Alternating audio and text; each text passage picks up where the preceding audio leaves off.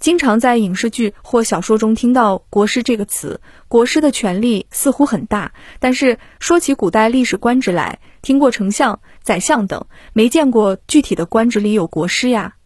那么，国师是个什么样的存在呢？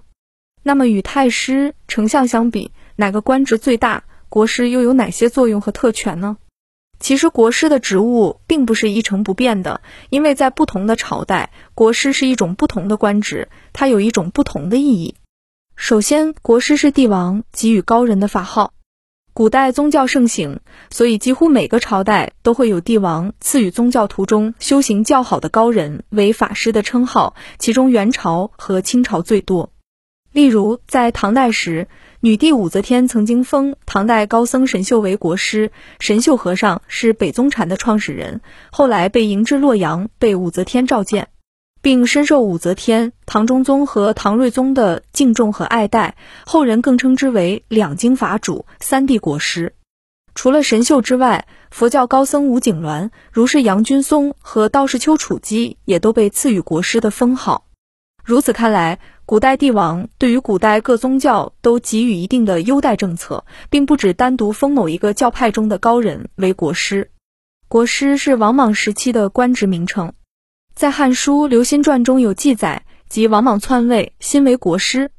这段话描写的主人公刘歆与王莽也算是贫困患难之交。后来王莽上台之后，特意让刘歆做了国师。那为什么王莽会让刘歆来做国师呢？从刘歆的生平可以看出，要做国师，首先得到皇帝的认可必不可少，其次就是要有文化、有著作。刘歆与父亲刘向编纂了《山海经》，刘歆本人也是一个古文经学的研究专家，不仅帮王莽占卜，懂得研究天象，他还知识渊博，常常著书立说，为王莽成就大业提供了许多我们现在所说的理论支持。如此看来，要当国师就要多才多艺。知识要懂得，书籍要写的，理论要说得。国师是太师的别称，在某一些朝代中，国师又是太师的别称。例如《后汉书·赵典传》中有记载：“公卿复表典，笃学博文，一备国师。”这里面的国师就是太师的意思。所以在后汉的时候，国师是等同于太师这一职位的，担负辅佐君主的职责。国师也指国子祭酒。国师除了指古代帝王赐予各宗教中的高人称号，一种官职和太师的别称之外，在有些时候也特指国子祭酒这一官职。国子祭酒是古代的一种学官名，主管国子监和国子学。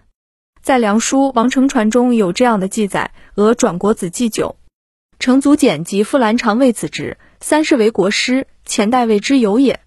王成不久就转任为国子祭酒这一官职。他的祖父和父亲也曾经担任过这个职位，一家三代都担任国子祭酒这一职务，是前所未有的。所以说，在这句话中，国师指的就是国子祭酒。这下我们知道了，国师在不同的朝代都有不同的意义。可能在历史记载中，两个人的都是国师，但他们却不一定做同样的工作，享受同样的特权。想要与太师、丞相比较，看看谁的权力更大、地位更高，可是要分情况判断的。如果这个国师是各教中的高人，因修行被皇帝赐予国师这一称号，例如神秀法师和丘处机之类，那他们享受更多的是名誉上的福利。帝王给予的认可是其思想上的认可，这样就给了他们学说学派一定的正统地位。所以说，他们在权力上可能不如太师、丞相之类，可是他们本来就没有什么参政的野心。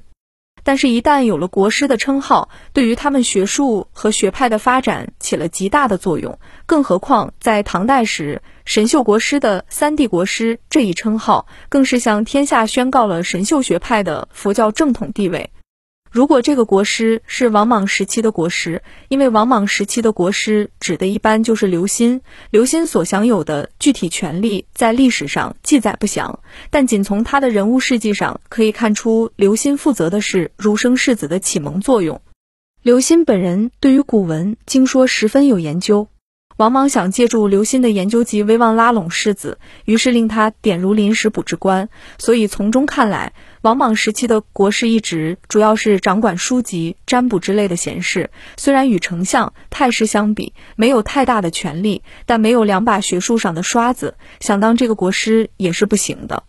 如果这个国师指的是国子监祭酒这一职，与太师、丞相相比，他就相当于高等学府的校长。虽然不能像丞相和太师一样掌握着国家权力的中心，成为一人之下、万人之上，但是他所掌管的国子监是国家的最高学府，是国家的学术交流中心和人才输出的起源地。国子监祭酒虽然权力不大，但是他的学生们，他日若成为一国之相，作为老师的他们，自然也免不了得道升天。如果这个国师指的是太师，在古代历朝历代中，太师其实不是一个正式的官职，多为一些大官的加衔，为虚衔。而丞相则属于封建官僚机构中的最高级别的官职，丞相与太师有时可能是一体的。有的官员虽然担任丞相，但也具有太师的虚衔，享有多一份的恩宠罢了。所以说，在古代生活中，国师与丞相、太师相比，因朝代不同意义不同，有时会等同于太师、丞相之类。但大数时候，能够担任此职的人都与学术文化有关。现在想想申公豹那张奸诈的脸，实在与国师这个称号不相符。